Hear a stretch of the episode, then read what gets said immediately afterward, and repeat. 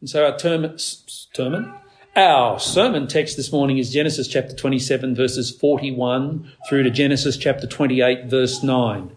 Genesis 27, 41 to Genesis 28 verse 9. And before we read that, we'll pray. And so I'd ask that you join me in prayer. Our Father in heaven, we give you thanks for this day and we give you thanks for your word, the Holy Scriptures. And we do pray, our Father, that you indeed would make our hearts ready and willing to receive your word for that which it truly is, the very words of God.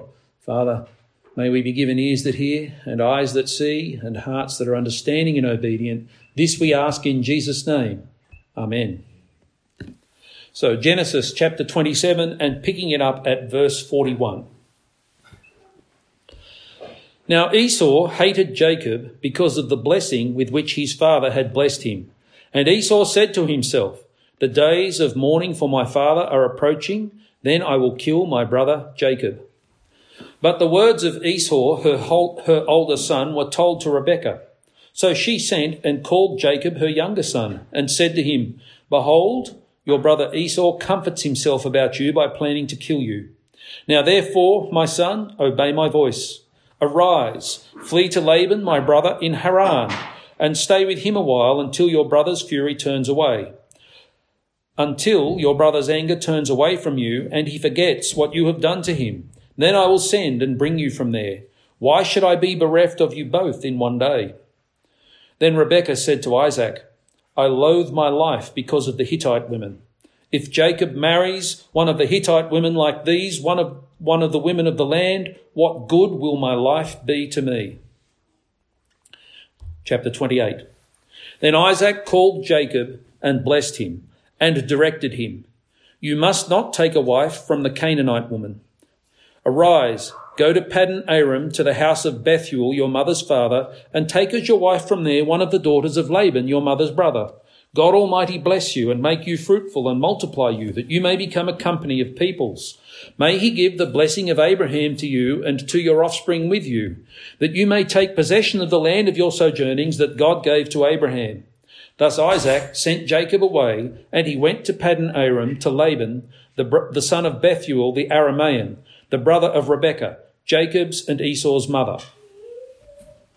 Now Esau saw that Isaac had blessed Jacob and sent him away to Paddan Aram to take a wife from there, and that as he blessed him, he directed him, You must not take a wife from the Canaanite woman.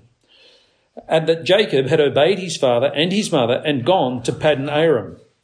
So when Esau saw that the Canaanite woman did not please Isaac his father, Esau went to Ishmael and took as his wife, beside the wives he had, Mahalath, the daughter of Ishmael, Abraham's son, the sister of Nebaioth. Amen, and may God bless his word to us. It often happens that in times of crisis and in times of troubles, then you uh, see the hand of God most clearly at work. It often happens that when people actually reach their lowest point, that in the providence of God, from there, it's an upward path. God uses troubles and crises to accomplish His will in our lives and he uses even sins to accomplish his purposes.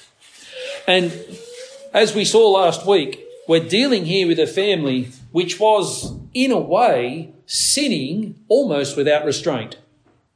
Isaac was quite willing to play with God's plan, and on the basis of who was a better cook, he wanted to transfer the promises to his favoured son Esau.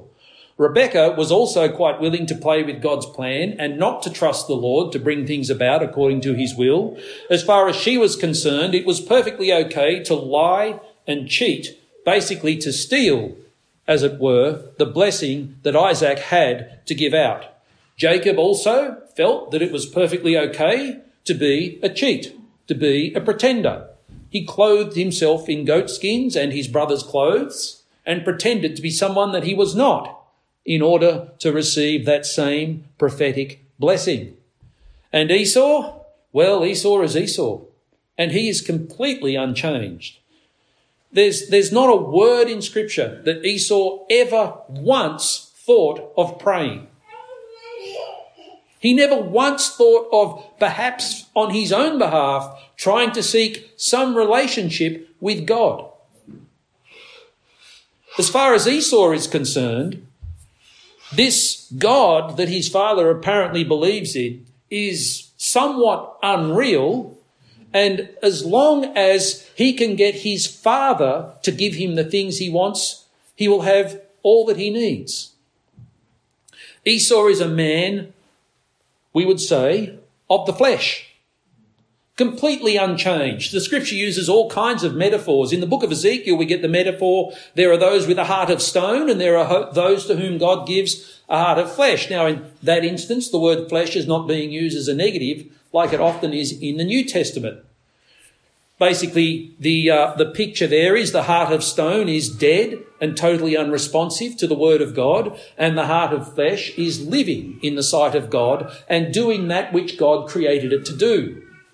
In, in the New Testament, the Apostle Paul speaks of those who walk by the flesh and walk by the Spirit. In that instance, the flesh is they're walking according to their sinful desires. They're walking according to their own natural wants. And those who walk by the Spirit are those who have set their minds on the things of the Spirit. And how would you set your minds on the things of the Spirit other than by filling your mind with God's Word and walking according to the commandments and the promises that you find in the Holy Scriptures? And so there are those who are of the flesh and those who are of the Spirit. So Esau has a heart of stone, according to the way that Ezekiel would describe the picture. Esau is walking after the flesh according to the way the Apostle Paul would describe the picture. Esau still is seeking the blessing of his father. He's never come to God. He's never come to that point of conviction. He's never come to that point where you might say of um, seeking forgiveness. Religion in Esau's sight is the means of getting something. And what he wants is what his father can give him. He wants what Isaac can give him. And religion in Esau's sight is nothing more than a practice with an end. He's got no respect for the religion that has been revealed. Okay, at this point in time that, that we're looking at here in the book of Genesis, what is God's revealed religion upon the earth? God has made promises to Abraham that through the seed of Abraham, all the nations of the earth shall be blessed. Abraham was told to take his son to a certain place on a certain mountain and there offer him as a burnt offering. And when Abraham took Isaac to the mountain and he was prepared to sacrifice his son Isaac, God gave the substitute. The ram caught in the thicket the substitutionary sacrifice that God would be willing to accept in place of the life of Abraham's children.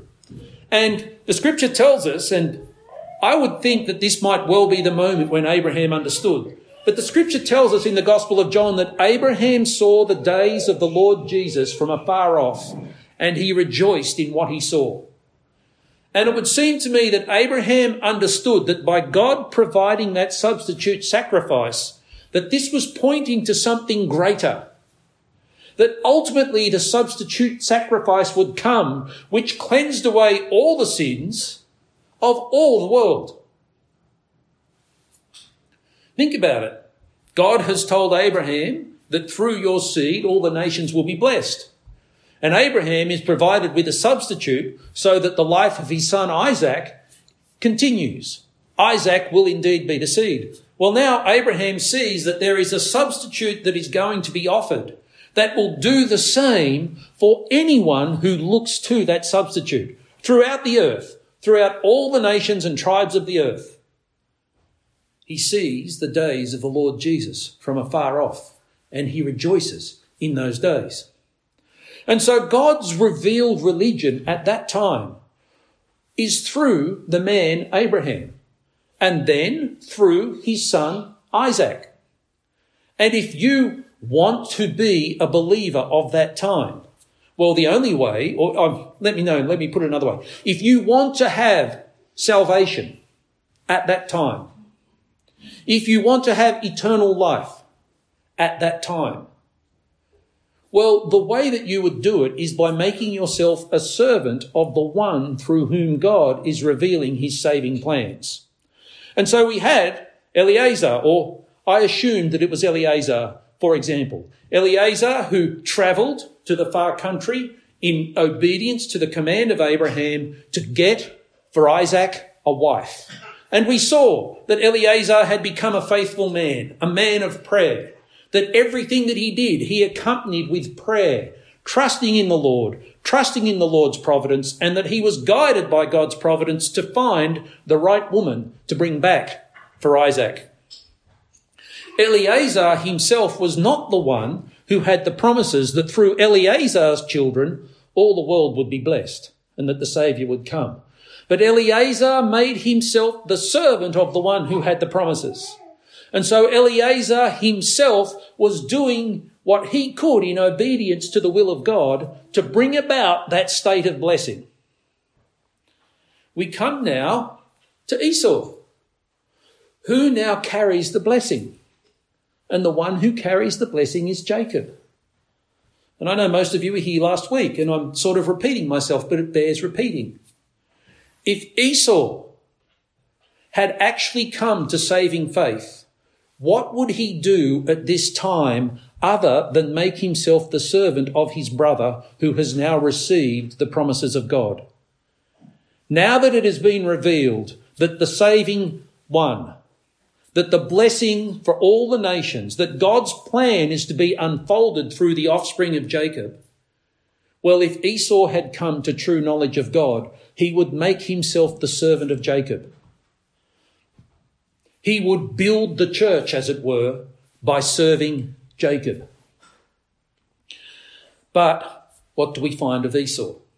This completely unchanged man. If anything, this crisis this crisis of deception, this crisis of sin reveals to us more of what he is like. And what he is like is that he is a murderous and profane man, a man who chases after his own lusts, and a man who seeks to set up his own religion. Looking at verse 41 of Genesis 27, we see that Esau hated Jacob because of the blessing with which his father had blessed him. And Esau said to himself, now just all right, let's just stop and notice. Does he consider the providence of God? Does he consider the actions of God? No, it's not even, it's not even remotely in his thought life. I wanted something. I wanted it from my father. My father gave it to someone else.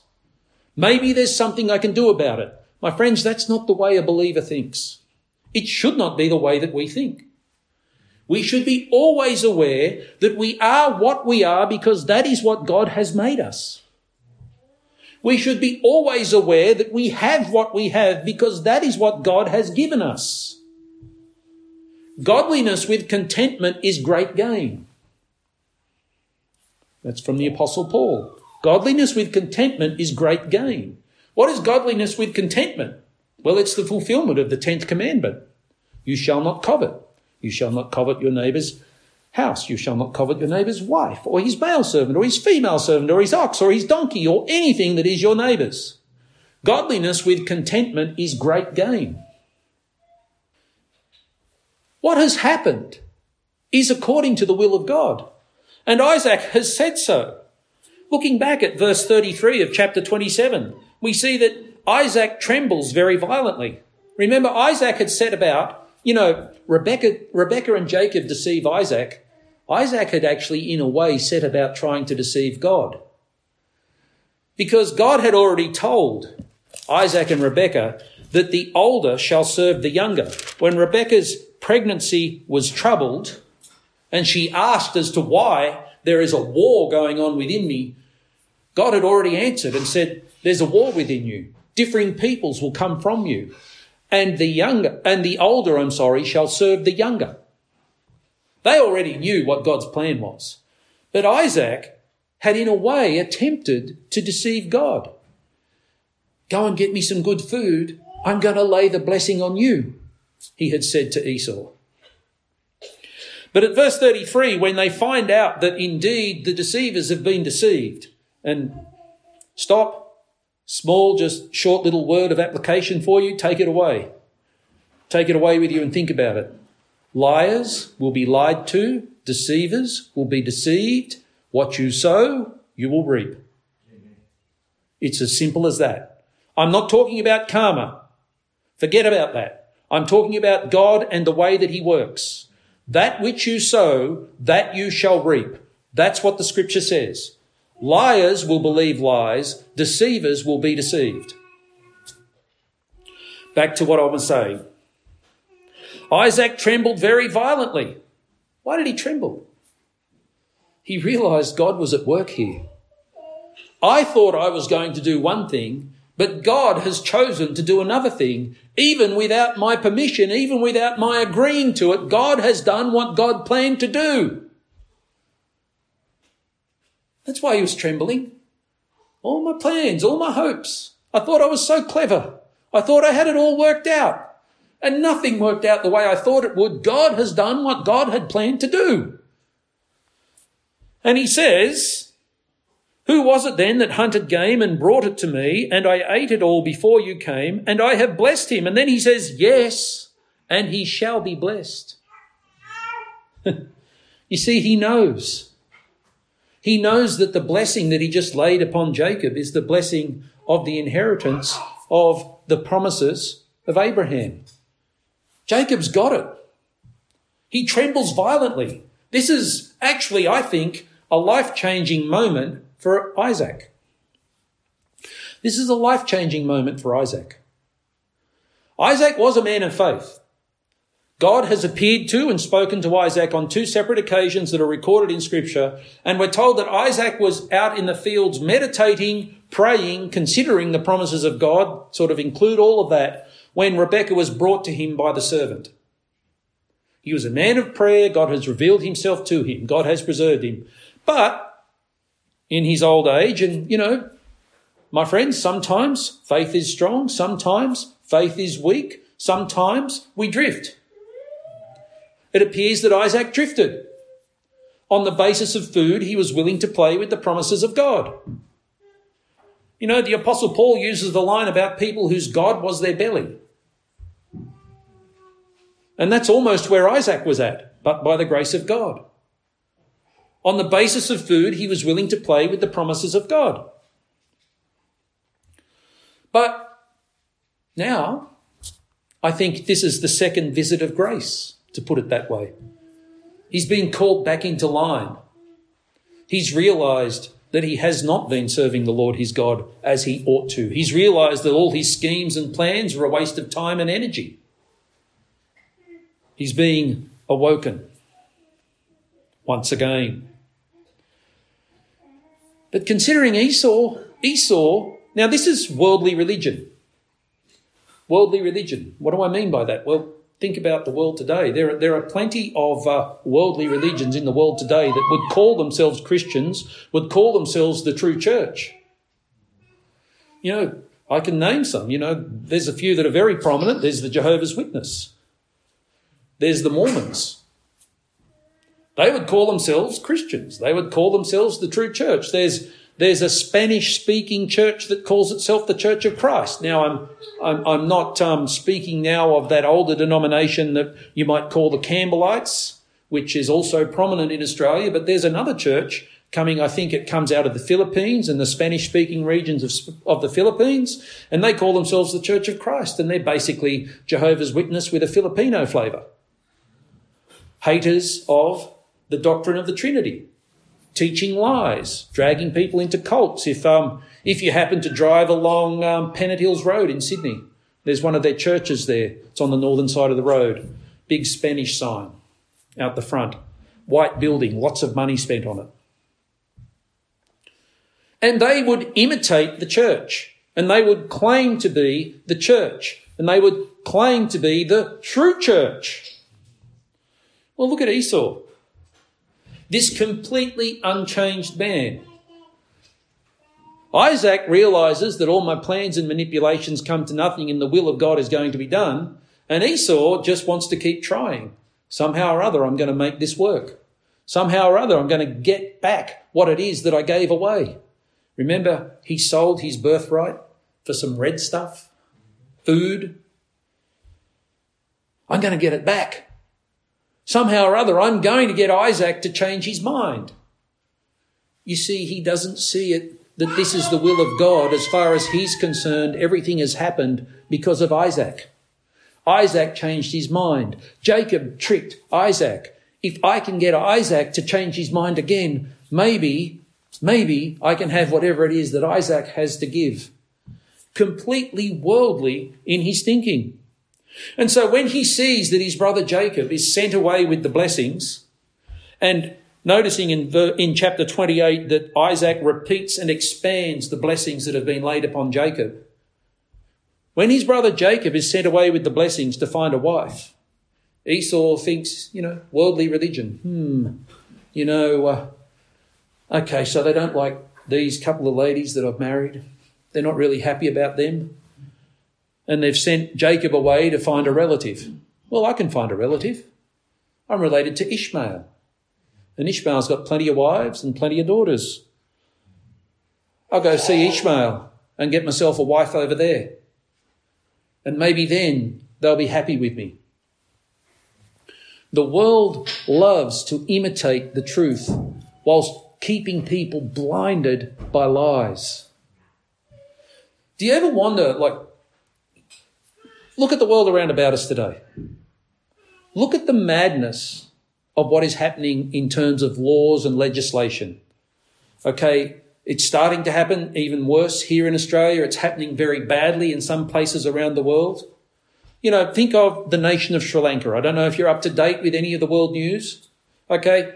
The Sri Lankan farmers were basically told, do not use any chemical fertilizers. Banned. Finished. Zero. No chemical fertilizers. None whatsoever. This had two impacts on the nation of Sri Lanka in particular. One, their premium export crop, which is tea, the production of that crop dropped below 50% of what it used to be. So they no longer have something to sell on the world market to bring in currency with which they could buy other things from the world market. They no longer had something to sell or export. The other thing that happened is that the rice crop dropped by 50%. Now, when you're an island nation with millions of people and the staple food is rice, and the rice, the rice harvest is cut by 50% due to a government policy, what do you get? You get millions of hungry people. Millions of hungry people. And if you don't know it, you need to read a little bit of history. But what happens when you get millions of hungry people is you get millions of angry people. And then millions of angry people start to do something about their hunger and start to put the blame on whoever they think is responsible for their hunger. And that's what's happened in Sri Lanka. Now, here's the thing, getting this back to where I'm uh, trying to go here. Ask those who decided on these policies why they are doing it. And what you'll get from them is basically religious talk. We're saving the world. We're saving the world for future generations. What we are doing is righteous, even if you ignorant plebs don't understand. We are saving the world. Therefore, everything that we do is righteous. And if a few people have to starve to death, what of it? I saw a comment online. A Canadian farmer posted what would be the result of government policies that are about to be implemented in Canada regarding food production. And some poor little drivelling brainwashed fool puts in his replies, well, I'd rather not eat a lamb chop than see the world destroyed. Really? Really?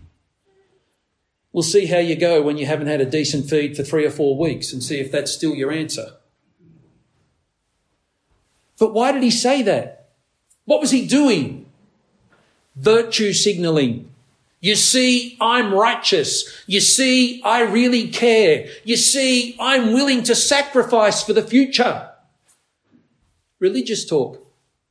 It's religious talk. If you want to know why it is that those who are the enemies of what you would call normal life at this moment are so active and so motivated and so blinded, it's because it's a religious commitment. It's a messianic commitment. They think they're saving the world and they think that makes them righteous and they think therefore that nothing that they can do could be wrong and that anybody who disagrees with them must be evil. Remember messianic delusions. The true Messiah, the Lord Jesus, he said, there are those who are for me and anyone who is not for me is against me.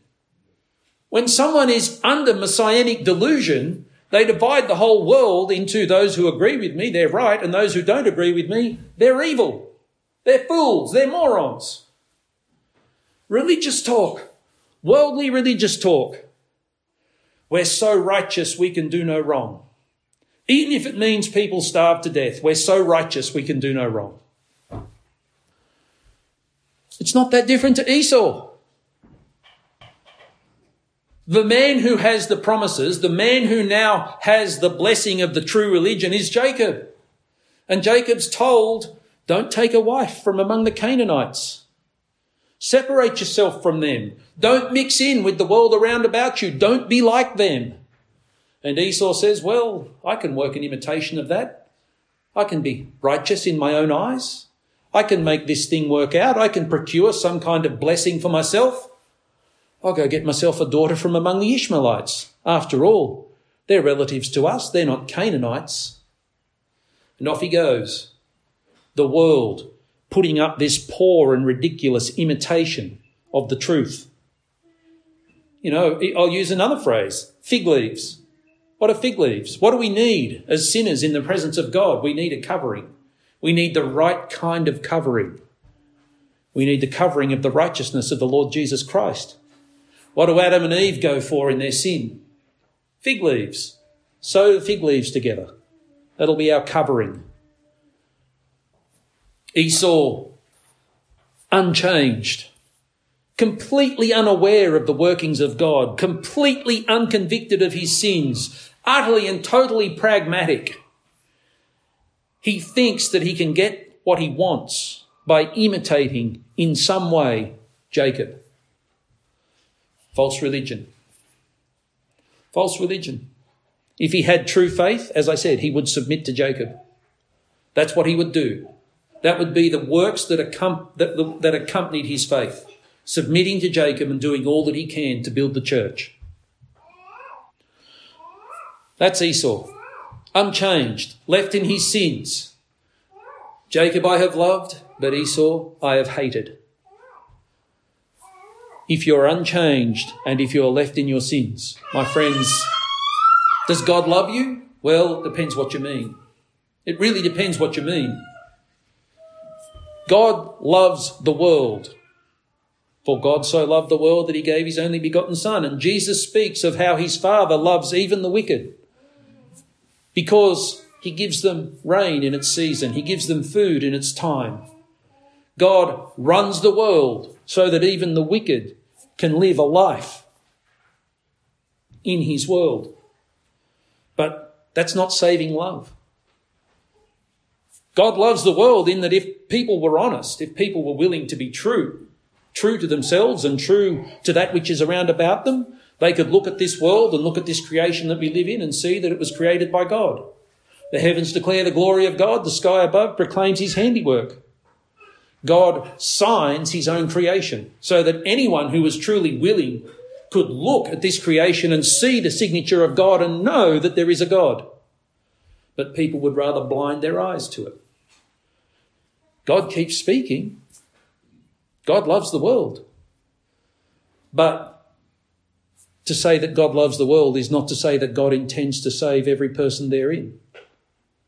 And it never did mean that.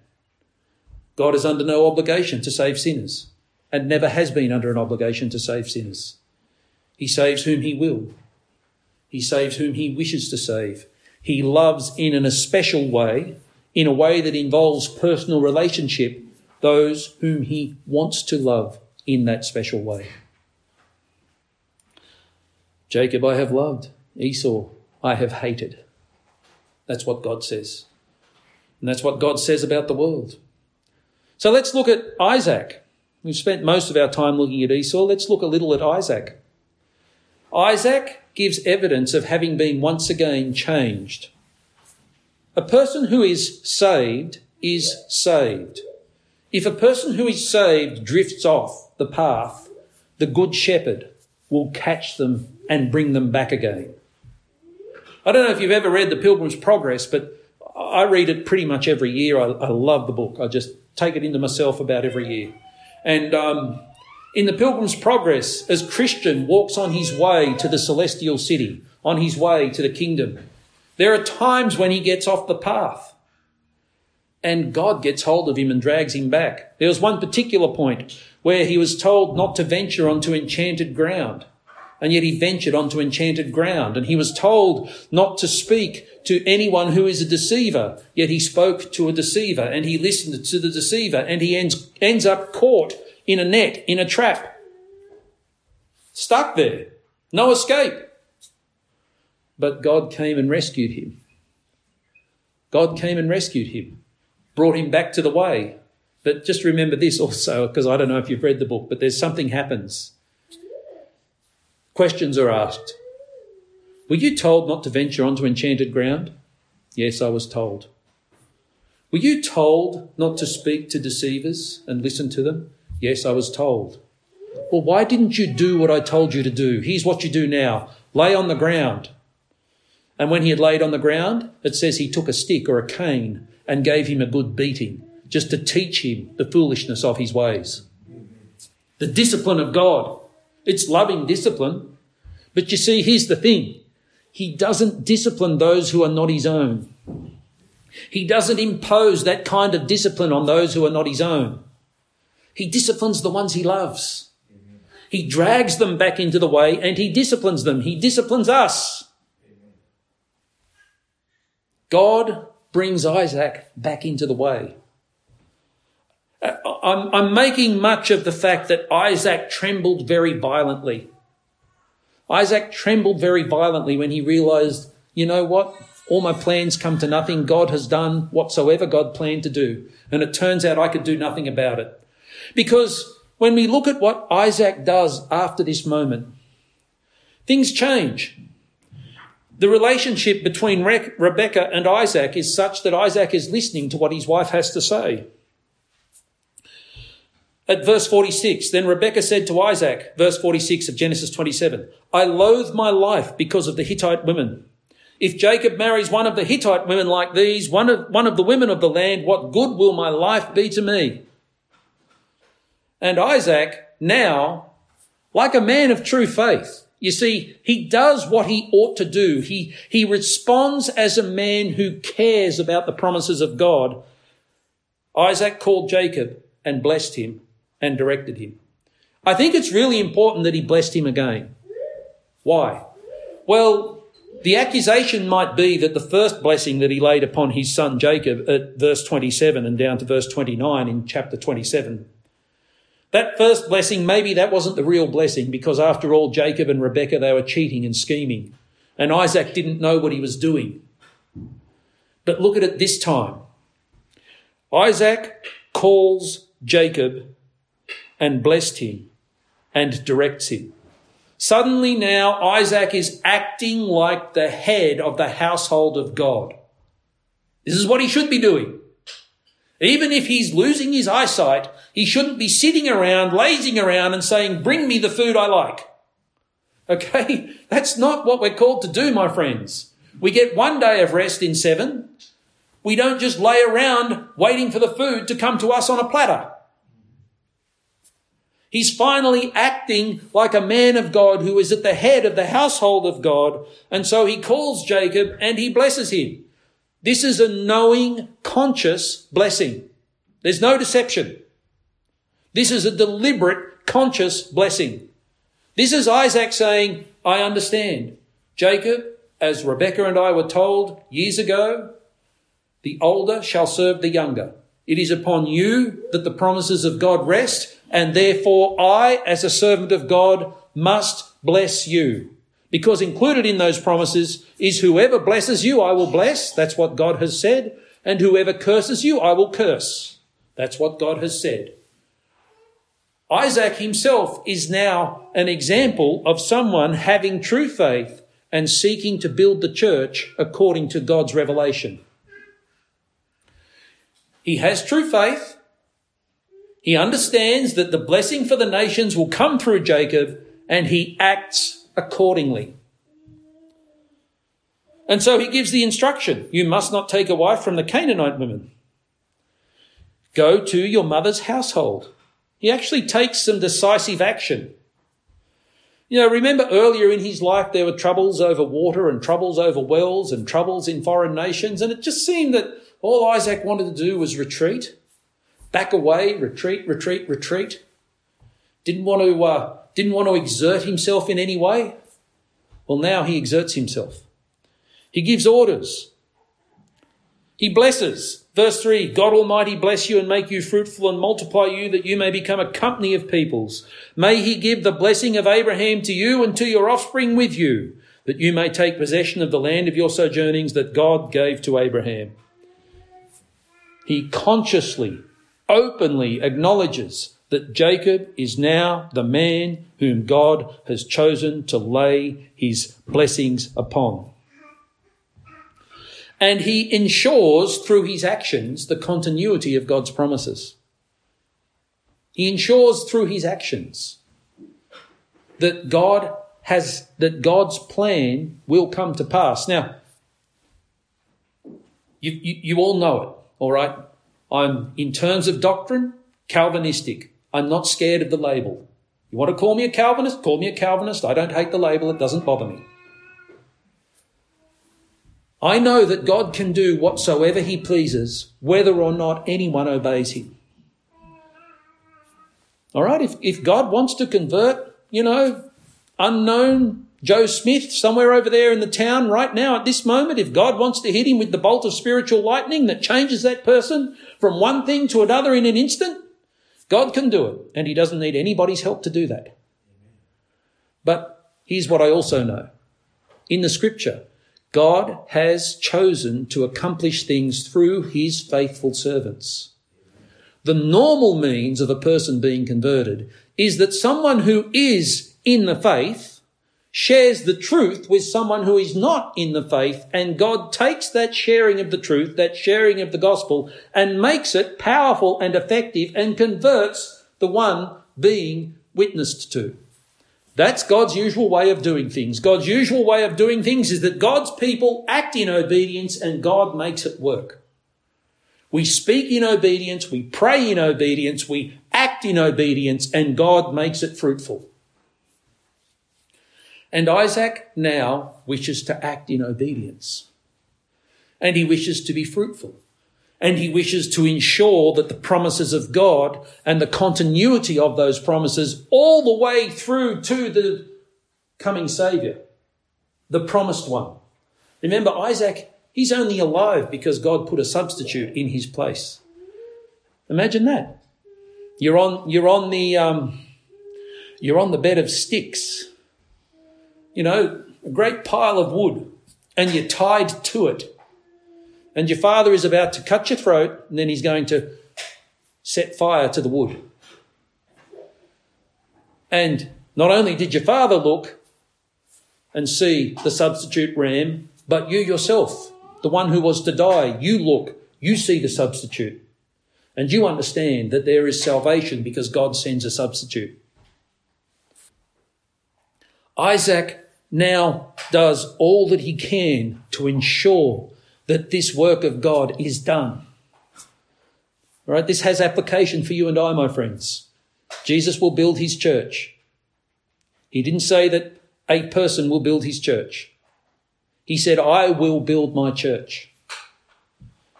But my friends, the regular way that he goes about the business of building his church is through using and blessing the obedience of his people.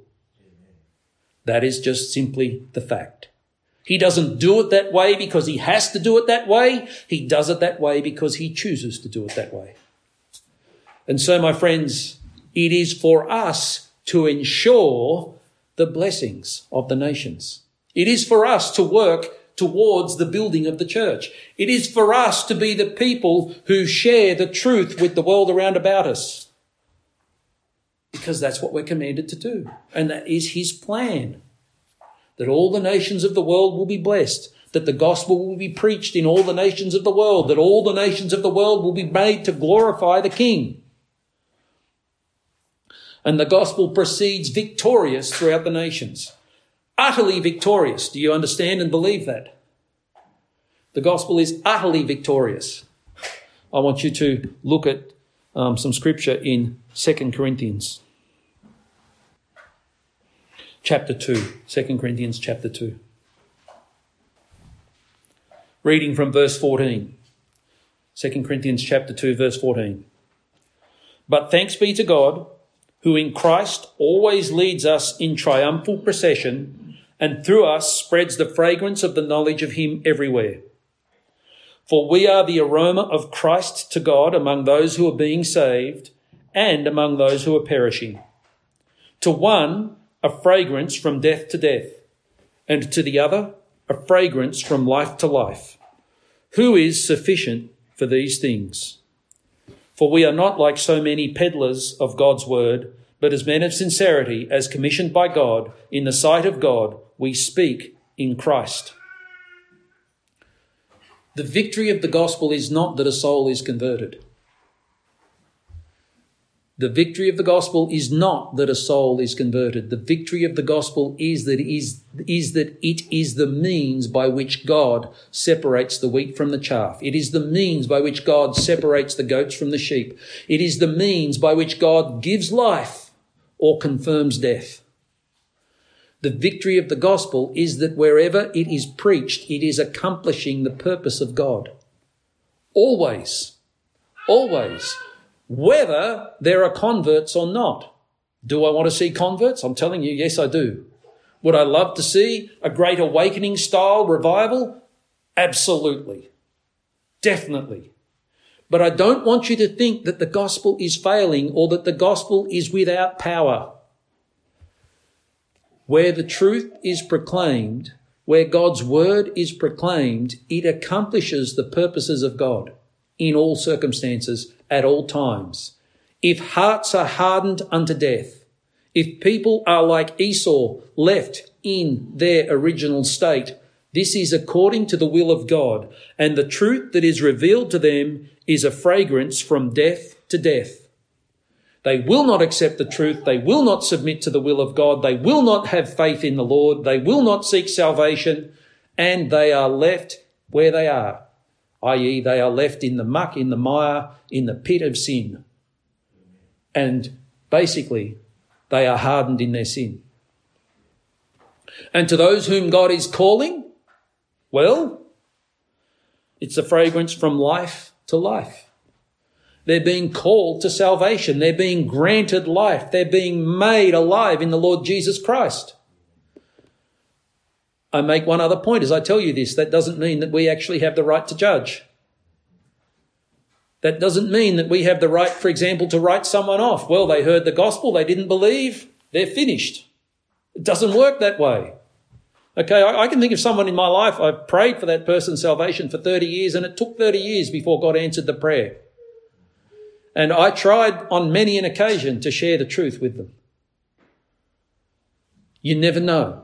You never know how God is working. You never know what He's doing with His word. You never know how slowly that light might be dawning, but it may well be dawning.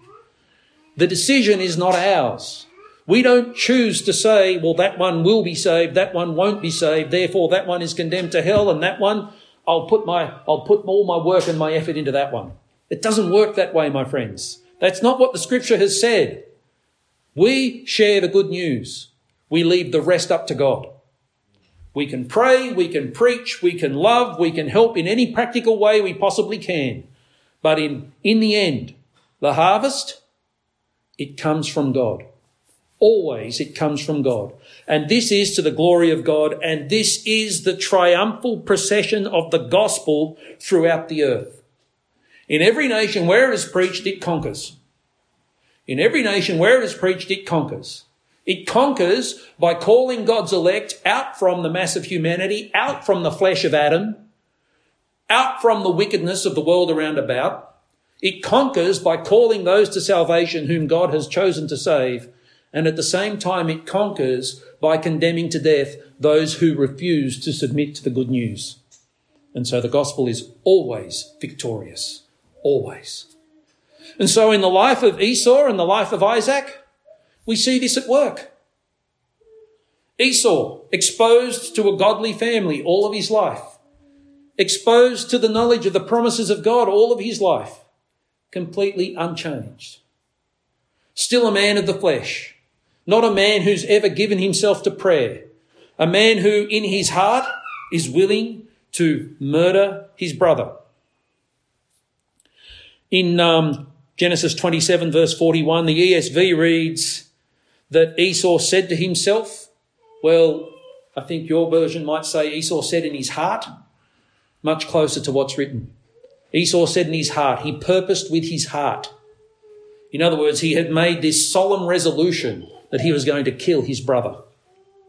He made this resolution from the heart that he was going to commit murder. The promises meant nothing to him.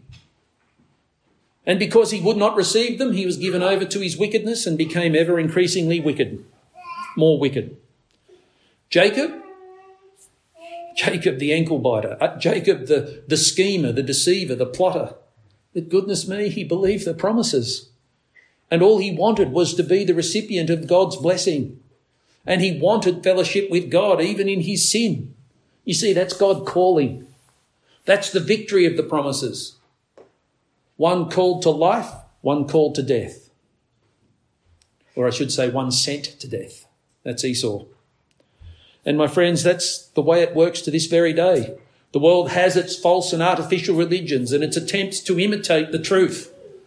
But the truth is that only Jesus Christ is Lord, that there is salvation in no other, that there is cleansing of sin in no other way other than putting your faith in the substitute that God has appointed and that one is Jesus. Let's close in prayer. Our Father in heaven, once more we thank you for the scriptures. We thank you for your word. We thank you that you have made yourself known to us in words that can be understood. We thank you, Father, for the victory of the gospel, and we praise you that our Saviour, the Lord Jesus Christ, is the substitute that he is the one that took the death that we deserve in order that we may receive as a blessing, as a gift, the life that he deserved. We thank you and we praise you, our Father, that through Jesus Christ our Lord we have eternal life. And we pray, our Father, that you would enable us to preach this truth to all around about, near and far. This we ask in Jesus' name. Amen.